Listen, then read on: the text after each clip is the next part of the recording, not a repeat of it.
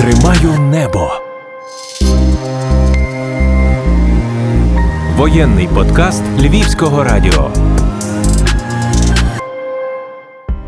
Бажаю здоров'я! З вами Ірина Вовк, Львівське радіо і програма подкастів, записаних на війні Тримаю небо. Ми на Донеччині поговоримо із українськими прикордонниками, які продемонстрували свій гард, не маючи важкого озброєння, і зараз боронять країну на східному напрямку. Друг Єрус, львівський бізнесмен, батько чудових дітлахів, який волонтерив із 2014-го, був одним із засновників ініціативи Стоп Хабар. А з першого дня повномасштабного вторгнення РФ пішов на захист країни. Спершу боронив північні кордони України, а згодом перебрався із підрозділом на Донеччину, де мужньо захищав Бахмут. Про витривалість українських прикордонних військ, фортецю Бахмут, про непрості бої за неї і навіть про користь бізнесу у збройних силах. Поговоримо із Єрусом. Залишайтеся з нами. Ми точно маємо що вам розповісти. Справжня історія героя. Привіт, друже Єрус. Привіт. Дякую дуже, що ти погодився зі мною поговорити. Я думаю, тобі є про що розповісти. Там зазвичай починаю з того, що питаю, коли в тебе почалася війна, так коли це було? Чи це був майдан, чи це був 14, чи це було вже 24 лютого, коли ти відчув, що боротьба почалася і боротьба триватиме довго. Все почалося напевно скорше всього з 15-го більше. Тоді більш зрозумів, але саме основне це майдан це е, 20 2 лютого ми тоді з Куком поїхали на Майдан, фактично, тоді другий раз, здається, їхав. Ось. І з того часу вже почалося потрошки. Що власне це була за робота от, після Майдану? Бо спершу це ж було волонтерство в якійсь мірі, так, а потім вже відчуття того, що треба. Так, потрошки рухатися. Та, тоді вже і почалася така співпраця з Айдаром, допомога їм в деяких речах. То, що було по бізнесу можна було їм зробити, якісь там елементарні речі, то так і допомагалося. Фактично з Айдаром. Було відчуття, що тебе тягне до того, щоб йти на фронт, так? Ні. В той Ну, момент не бачив себе. Ні, не бачив. А коли він настав? Настав 23 лютого 22 року. Ми з Богданом поїхали якраз в Київ. Перед самою війною якраз ми мали зустрічатися там з керівниками е, в Києві, і фактично в 5 ранку під Києвом нас застало оголошення про війну. 24 лютого в 5 разів? 23-го. Ну так, до, В до 23-го. 24, Так, так? так, так, Тобто в дорозі в Київ. так. І Якраз- це, власне, ви застали оці великі колони, які виїжджали з Так, Києва. так, так. Ми якраз заїжджали в Київ тоді, і десь пів шостої ми вже бачили ці перші колони, які виїжджали. Фактично ми їхали зрозуміти, як нам далі діяти, тому що розуміння вже було, що вже під кордонами щось стоїть, але фактично з керівництвом поговорилося, що і як, але рішення було надалі вже діяти. А діяти треба було вже самому приймати рішення, тому що е, в Києві почалося трошки місцевих збирати докупи, ТРО створюватися. Ми поїхали Львів назад, е, фактично 24-го, вже звітом те вже все почалося. Ну що потім? Потім розмова була з дружиною, що їй добре було виїхати кудись на пару днів або на там тижні. З дітьми. Так. Ну і фактично 11 числа я вже був е, в частині. Це були прикордонники, так? Так. Е, Ти розумів, куди ти будеш виїжджати? Так, звичайно. Що це будуть за завдання? Так, звичайно. Перше, що я планував 80-ку, але 80-ці ну, хотілося зразу поїхати десь туди далі, щоб вчитися. Досвід в мене ще був е, фактично з 2007-2010. Деякі завдання були по Югославії, що в мене. Тому я з тим був трошки зв'язаний, тут я розуміння мав, що то є таке. Який це був досвід, який можна було перенести в цю війну? Партизанський більше. Хорватія. У мене там колеги жили, то фактично вони мене туди запросили. Там був перший досвід і розуміння снайперської гвинтівки і ну, багатьох речей. Тобто партизанська війна я розумів, тому 14 рік це було ну, щось наподобі цього, що було в Хорватії. Тобто нового нічого я би там не побачив. Я розумів, що зараз потрібно ще в 2014 році щось додавати краще по бізнесу, якісь капіталовкладення. Тим більше діти в мене троє дітей були, я не міг лишити нікого. Її ще Маланка народилася. І ми вирішили тоді створити стоп хабар в 2014 році. То фактично ми зробили те, що могли. Позакривали купу тих бюрократичних схем на митниці, тобто зупинили те, що було в 14-му. Ну, фактично, якщо взяти вже 22-й рік, то в 80-ку я не потрапив. Потім ще в один підрозділ теж я не потрапив. Там були свої нюанси, там була підготовка. І тут сказали, що 13 числа комендатура швидкого реагування нашого сьомого прикордонного загону якраз виїжджає на схід. Ось то фактично я по великому блату туди потрапив. І перші твої завдання де були? Перші завдання це було. Ми їхали на Хмельницький, Хмельницькому там мали дати наказ, куди нам далі рухатися. Тобто частина поїхала на Харків, а нас здали на Житомирську область, тобто на посилення кордону. Фактично, і сьомий прикордонний загін це є охорона кордонів від е, Чорнобиля і до Львівської області. Ну, власне, це було ще до Харківської операції, яка була у вересні, так? Так, тобто так, так. Харківський Так, це кордон був. біля Харкова був частково окупований, Так. і прифронтові, верніше, прикордонні міста так були теж окуповані. Як ви працювали? Що це була за робота? І Перші ці часи це було фактично. Ми стояли на білоруському кордоні, і це було розуміння території, якщо б нападали без Білорусі, що б мали робити. І це фактично у нас було добрих півроку, що ми там сиділи. І ну, це не була дуже тяжка робота. Фактично, це був тил. Але в якійсь мірі це ще й була підготовка до того, що тебе чекало згодом. Звичайно, звичайно. Я вам скажу, що якщо брати думку підприємця, який є вже в лавах, і він е, колись був в війську і розумів, що це є за е, контора. Контора страшна, стара, ще багато радянщини стоїть. Тобто, якщо її переначувати під е, бізнес, е, ну то, що я її почав запроваджувати. Тобто були перші спроби не жити старим життям, а дати підрозділу можливість тренуватися так, як вони хочуть, коли вони хочуть. Тобто багато було давали всякі наряди, там якісь елементарні такі дурні завдання, що можливо, що воно і потрібно, але щоб зайняти солдата чимось, щоб він щось робив, але корисного там мало чого. Ми підключилося багато хлопців вже місцевих, спілкувалися з одними, з другими, з третіми. Знайшли е, людей, які е, суто займалися теж снайпінгом. Це бувші охотники, але досвід дуже величезний в них. Тобто розуміння настройки прицілі, тому що Багато хлопців, яких е, назначили наші снайперські відділення, вони були, ну, якщо брати на 100%, відсотків 20 підготовлені. Все остальне приходилося вчитися потрошки. А оці, до речі, мисливці, про яких ти кажеш, це часом не ті власне люди, які, не будучи в лавах збройних сил Так. ТРО, вони відборювали Так. населені пункти. Та от вони якраз були на самих початках Київ, Бородянка, то все вони якраз то все стримували. Тобто їхня ініціатива, скажімо, тоді добровільно, не будучи в лавах ЗСУ, переросла в те, що вони стали інструкторами і згодом вояками. Так, так, так, так. Вони не є військові, але вони дуже багато дають, що військо не може дати. Військо не може дати трошки іншого підходу. От є деколи можливість в тебе бажання піти поїхати, а з війську тобі треба хоч поїхати. Наприклад, зібралася група, там які от цікаво то зробити. І війську треба виписувати всякі документи, коли ти можеш виїхати, з чим ти будеш стріляти, хто старший, ти все. Це все спрощувалося набагато простіше. Тобто ми казали, що ми їдемо на перепідготовку для себе, тобто виписували лист, що ми їдемо на машину, і ми виїжджали фактично. Раз в тиждень, два рази в тиждень ми виїжджали з хлопцями на кар'єри і там фактично вчилися. Тобто хлопці допомагали волонтери ще з патронами. Бо патронами е, військові дуже тяжко, бо там дадуть тобі там ну в РАО є в частині, ну але скільки їх там багато не дадуть, тому що вони під опис. Опис їм треба списувати. А списувати на що? На тренування. Тренування виписують там 30 в місяць. А 30 в місяць це не є тренування, тому і вдавалося ящиками. Фактично ми вистрілювали в день по 200, по 300. І таким чином можна було підготувати людей, які, які можливо навіть до того і не стріляли ніколи. Так, так, ну тому що були снайпера, які були контрактниками, а ще були мобілізовані, які стали снайперами. Ну, тобто, Таким методом будеш просто будеш Так. снайпер. Сидить комісія е, перші дні. Здоровий, здоровий, а що ти робив? Ну, питаються в тебе. Ну, та що робив? Ну, а будеш снайпером? Буду. Буду. А потім з часом вже людина починає розуміти, що таке є снайпер.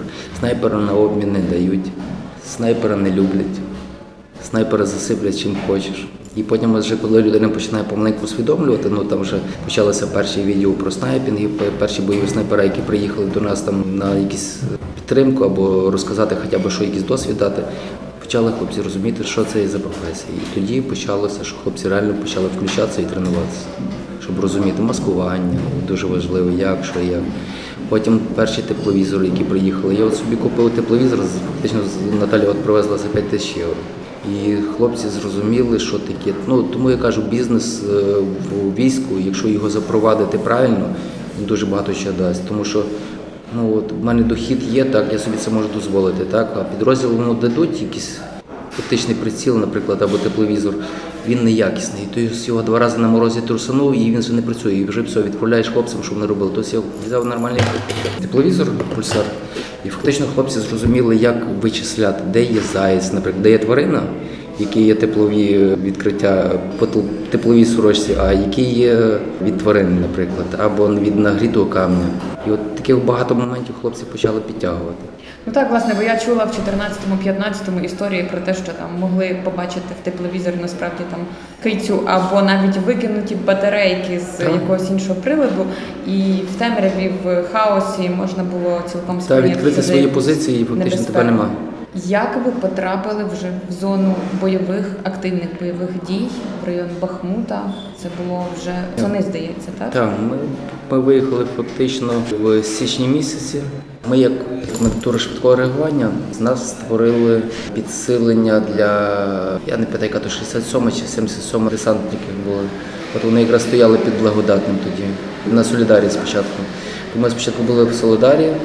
Ось потім почали витісняти і фактично, коли під благодатним нас ну розбили фактично, то ми були пару днів на е, реабілітації. Ну не реабілітація, а відпочинок, а потім нас вже перекинули вже на Бахмут. Так, на початку січня, 23 Слухай, ну тоді всі власне соцмережі, всі люди, всі ну всі, хто в тилу був і не тільки в тилу, всі гриміли власне про Бахмут. Фортеця, Тобто, Бахмут. Фортеця Бахмут. Як там було в тій фортеці? Ну, спочатку, спочатку, після Солідару вже ніяк не було. Після Солідару то вже був спокій. В Солідарі там була така навала. Це власне тому, що Солідар був на шляху з Лисичанська до Бахмута. Це ж ця траса. Угу. Ми от фактично на трасі біля Благодатного. Солідар спочатку, потім Благодатне, що тримали ту трасу, і потім вже, коли вагнериці так наперли, що ну, там шансів не було. Кажуть, десантники відійшли вже. Ми фактично лишилися на їхніх позиціях.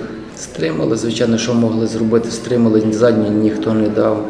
Але то, що там після цього з мого відділення, то шість чоловік. Шість чоловік. Зараз один вернувся з полону, а всі остальні лишилися там. Тіла повіддавали, і один ще лишився там. Один лишився, його не знайшли. А потім почалося як під благодатні міномети крити, то там вже ну, їх багато, реально, їх стільки було, що Вони брали тоді масою, тому що власне це були люди, то яких фактично була одна дорога. косою їх рубали, але їх стільки було, що просто просто там уявіть собі кукурудзяне поле, і вони звідти вибігають, і їх багато. Тобі не вистачає, ну що ту юарку перезарядити. Ну, 10 патронів, ну, ну скільки, ну калаші бралися, ну скільки тих калашів. То фактично перший досвід хлопців був бойовий, і то, що вчилися, що один перезаряджає, другий стріляє, все було підключено, але їх дуже багато було, реально там не встигалося фактично. І потім командир прийняв рішення відходити, і ми фактично відійшли, ну хто, хто зміг. Кого позасипало там або міномети накрили, то вже там я полишалася, тому що ну, нереально було навіть витягнути. Там такі рівнини були, що ну, просто з окопа в окоп не, навіть не перетягнеш. Все прострілюється, воно все рівнина, з кукурузи. Вони бачать, ми їх не бачимо, вони звідти не стріляють, тобто фактично навіть не перебіж. То хто перебіг е, з окопу в окоп, е, ну, то що врятувалося так. Власне, через те, що йде маса, так нашим військовим важко не тільки від того, що йдуть бойові дії, а від того, що їм доводиться кожного дня вбивати дуже велику кількість людей, і вона постійно з'являється. так? зменшується. Тобто це морально складно. І морально складно теж. Морально, ти розумієш, що вони такої бажання до перемоги не мають. Ну, їх деколи брали в полон, е, от брати вагнерівці, так, от вони кажуть, ну, ну а що нам робити? Кажу, ну ззаді уб'ють. Кажуть, чи ви уб'єте, чи взаді уб'ють, нам яка різниця? Тобто в них була дорога в один бік. Це реально, це от, ті штрафбати. Перший досвід з Вагнера, ну з Вагнера це взагалі з російським полоненим вже в Бахмуті був. То коли з ними розмовляв, ти розумів, що в них безвихідь просто ну, їх багато. Їм, їм сказали, треба, і вони пхнуть. Не будуть робити, просто пристрілять ззаді. Внутрішні закони, вагнерівці розказали, що у них свої внутрішні закони. Якщо ти дав задню, типу підвел брата, то тебе могли свої забити. От і- Тобто друга лінія, яка за ними йшла.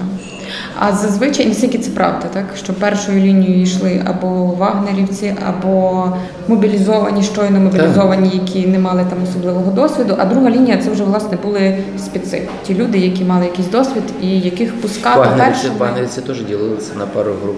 Перша лінія, друга, третя. А як у них той поділ, до речі, якщо ти знаєш? Кращі, гірші, ті, що Ну, перші, ті, якщо що- брати, якщо брати благодатне, так вони перші, які от йшли, видно було, що було м'ясо. Вони не мали досвіду. Тобто вони йшли, от, от вони пригнулися, так, але їх видно, і вони от тако виглядали. Ну то пускають як на м'ясо. Тобто перше. Штурмовики заходять, вони мають хоча б якісь уявлення, що треба зробити, Підпустив в одному вистрілі, подивитися, де позиції, звідки стріляють, і такі от. А ті йшли, не боялися. Тобто їх косиш, а вони йдуть одні, прийшли другі, їх косиш, вони далі йдуть. А вже коли от заходили суто спеці, от, які вже ну, наш хлопець розказував, то, що от з полону витягнули, то він сказав, що їх вже ескорт, вже ці, ну ті спеці вагнерівські, типу. Вони там от були і якути були, каже, то у нашого одного він був сильно поранений, то його дострілили на місці, навіть не тягли його. Він його каже, я його донесу, він каже, ні, ніфіга. Кинув на землю, дострілили. До речі, а їхні е, дійсно е, зазвичай воліють не забрати тіло, аніж ризикувати собою забирати. Та ні, Чи в них все-таки є якась гуманність так стосовно своїх?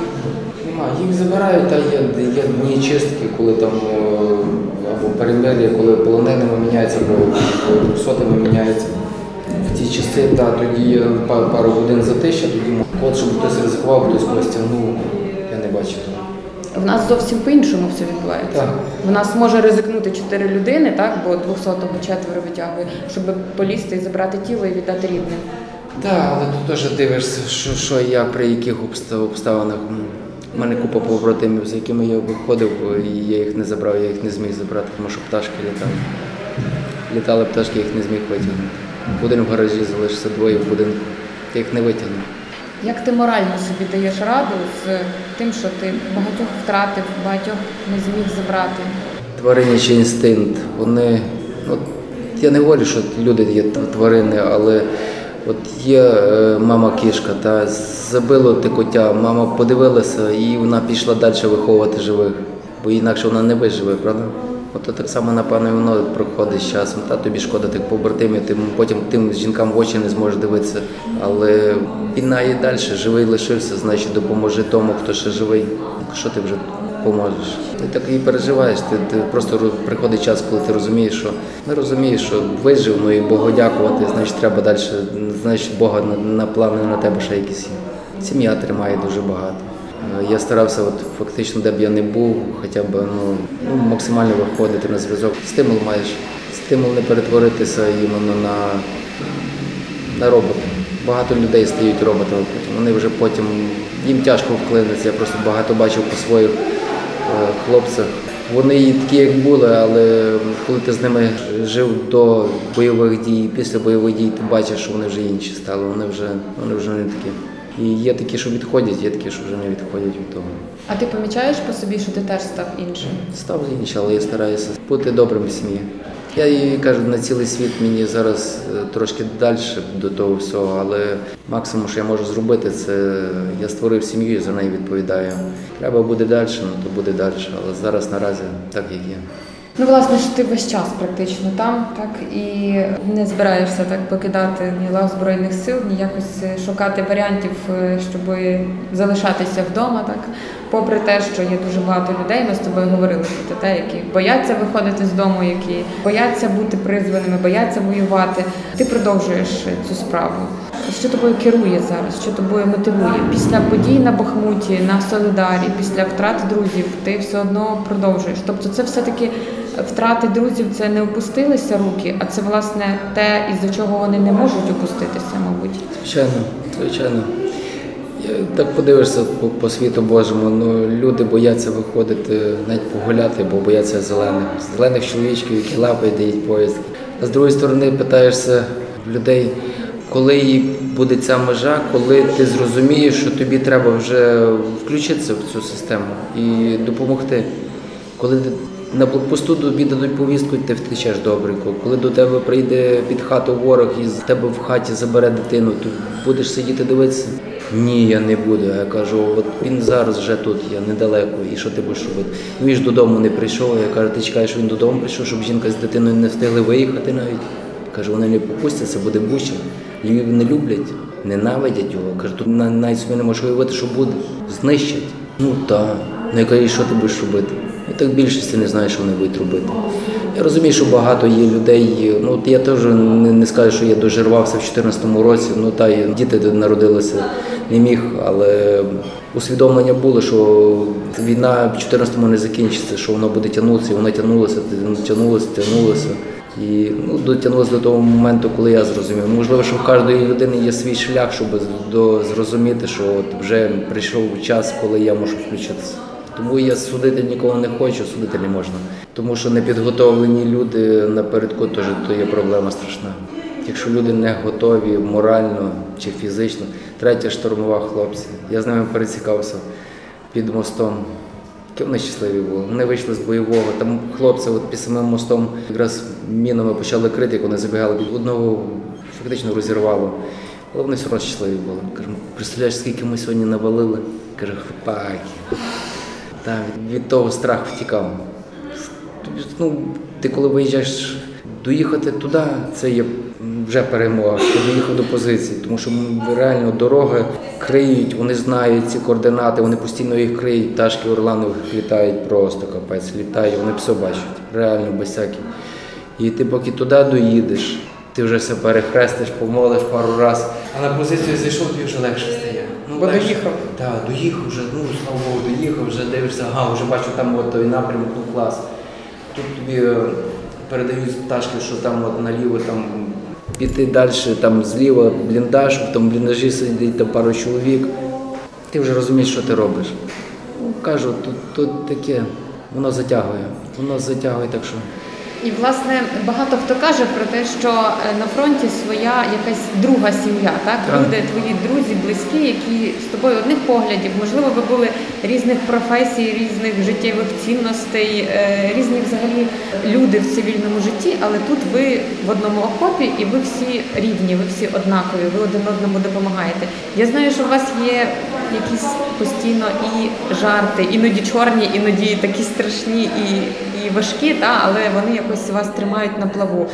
Якісь е, один одного підбадьорення, так? один одному ви допомагаєте, десь підтримуєте, десь е, можете поспівчувати, якщо щось трапляється. Як взагалі воно відбувається в тій сім'ї? Як, яка твоя оця друга сім'я там на фронті? Я вам скажу так от, е, з самого початку, от як наш підрозділ тільки сформувався, ну фактично наше відділення. Я не говорю за всю нашу комендатуру швидкого реагування, а тільки за наш підрозділ снайперський. Ми фактично з перших днів ми ну таке враження було, що ми один одного вже 100 років знаємо, без всяких жартів. І в нас був час для як то по військовому називається. Притирка, злагодження. Злагодження. Так, от ми мали час злагодитися. Ми вже знали фактично за півроку, що від кожного чекати. Реально, ти коли живеш кожен раз, е, ти знаєш, що от він став, той хрепе, а той е, з жінкою має зараз якісь вияснення, а той має купу коханих. Ось такий Толік був. Він є, та, дай Бог йому 100 років. То Толік є, то він, е, він ловелас нас. Він такий ловелас, він такий кавалер, що реально.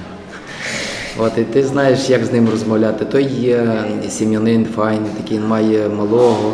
Ну, але він любив трошки випити, йому тяжко було в житті, хоча він теж е, цей, е, але файний хлоп. спокійно до ігра з полону вийшов, з перемишлян сам.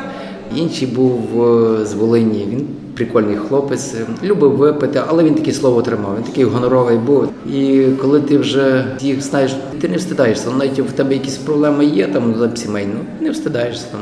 все одно ти маєш якісь найближчих там. От у мене був два водія Славік і Олег. Вони от якраз з Бахмуті після першого виходу. Ми фактично 3 числа вже виходили з Бахмута з позиції, і е, якраз на відпочинок мали йти. Їх засипало в будинку. Вони там лишилися. Я навіть ще ні разу до їхніх жінок не дзвонив. Кажу, там я просто навіть не знаю про що говорити з ними. Їм би знав, що сказати, знаєш. А так, а жінкам я не знаю, що сказати. Боюся того питання, от ти б вийшов, а вони там лишилися чого. І от тут те питання, що може у Бога свої плани на то все.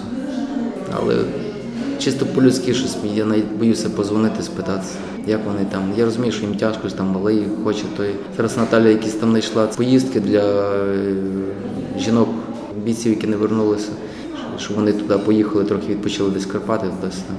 То вона їм повисилала, а я щось не можу. Можливо, з часом прийде, що я зможу до них позвонити, вибачитися чи, чи не вибачитися, я не знаю. Наскільки ти взагалі в силах це все продовжувати? Тому що це вже більше року ти там. Сили є, я кажу, найтяжче це е, морально-психологічний стан, коли ти приходить ну, час, коли ти змучився реально. Морально ти виснажений повністю, ти, ти ну тобі взагалі нічого не хочеться. Ти таки от сядеш і просто годинами мовчиш і просто втикаєш. Це саме найтяжче. І воно все довше і чим довше, то є. Я не говорю, що всіх так є, але багатьох є. Багатьох такі є. Що ти просто засипаєшся. Засипаєшся просто. Просто треба відпочити. І я кажу, якщо б було більше свідомих, просто хоча б якісь ротації робити, щоб хлопці могли просто від- відключатися, відпочивати. Ну це власне важливий момент, про який треба говорити завжди, так що півтора року повномасштабної війни. І це був час для тих людей, хто не пішов одразу в військо, час підготуватися, повчитися. Комусь на квадрокоптерах, комусь е, снайпінгу, комусь якійсь іншій військовій справі. Але це був час вчитися, аби поміняти тих, хто пішли першими під час повномасштабки. Не всі це зробили. Я ще раз кажу, в кожного свій час. Час прийняти рішення, зрозуміти. Але це мусить держава приймати. В тому числі держава в якійсь мірі це робить, так проводячи мобілізацію, але не всі на неї Не всі на неї, погоджуються. Я коли сказав своєму командиру, кажу, дайте мені одного хлопчика в військкомат. Каже, пустіть мене в центр. Каже, я наберу таких хлопців. Каже, наберу 5 чоловік для себе. У нас зараз в санітарних втратах ще треба нам 5 чоловік до підрозділу додати. У нас немає. Хлопців більше не стає, а москалів багато. Ти не маєш страху, що це стане друге АТО, тоді коли Майстра. пози- позиційна війна. Маю страх, але я надіюсь, що Порошенка вже немає, який то розтягувався до- а є діючий президент, який уявляє і в цьому вариться. Він знає, що того затягувати не можна. І на сам кінець ми не будемо говорити про перемогу. Вірніше не будемо говорити про те, коли вона настане, бо вона все одно буде. Ми це знаємо. Просто ми не можемо передбачити на даний момент термінів, так коли це станеться. А ти думав про те, що ти будеш робити, коли настане перемога? Так в мене ще бізнес не закритий, в мене ж бізнес відкритий. Робота йде. Робота йде, працівників, правда, прийдеться набрати. У мене зараз бухгалтера до війська забирають. Ну, він в війську не служив, його навіть не знаю, як його беруть, чесно. Він сліпий, і туди, але його беруть, може десь там буде. Ну він дуже хороший бухгалтер. Ну, дай Бог, щоб його десь взяли. Фінансова служба. Фінансову службу, так, він там потягне, він там вміє багато. Але кажу, от зараз бухгалтера заберуть. Ну, працівників треба набирати. У мене швейний бізнес відкритий. Тут треба зараз швейку. У мене рекламна агенція була, тобто в мене її на 100% не закрив, тобто відсотків 15 вона працює ще. Ну, Але площі стоять заморожені тут. Бізнес. Тобто, коли закінчиться Звичайно, війна і буде перемога, є. бізнес Звісно, бізнес є, є чим зайнятися. До речі, те, про що ти щойно сказав, що от е, бухгалтер, куди його візьмуть, так і ми говорили про фінансову службу. Мені здається, що це такий дуже позитивний момент, який є зараз в нашій армії, що можна використати свою цивільну професію е, в збройних силах. Так Я маю велику надію, що цих обмежено придатних будуть залучати десь по таких спеціальностях. Тому що напередок їх важко давати. Вони Тому це важливий момент, який треба використовувати, і кожному військовому, мабуть, треба самому про себе подбати, так той, хто йде служити. Військо треба також міняти дуже багато що і фінансову частину, щоб там були хороші менеджери, не тим, що вони мають свої заковирки, по яких вони працюють, а їм воно мусить бути правильно. Тобто є ці прозоро зараз, звичайно, то все, але багато чого треба. І продслужба, і тилова служба, то все треба міняти. Все міняти на трошки інше. Будемо мати надію на те, що воно все зміниться, і можливо дійсно ті люди, які не зможуть проявити себе на передовій, зможуть е, абсолютно адекватно і гарно проявити себе на тих посадах, які вони займали, скажімо, в цивільному житті. Так. І трохи воно міняється насправді. Це помітно по деяких підрозділах, принаймні точно. Вода, камінь точить. Будемо продовжувати точити камінь. Я дуже дякую тобі за розмову і бажатиму залишитися тобі цілим, здоровим, неушкодженим і швидшої перемоги і повернення тебе до сім'ї і до бізнесу. Дякую. Слава Україні! Героям слава! Воєнний подкаст Львівського радіо.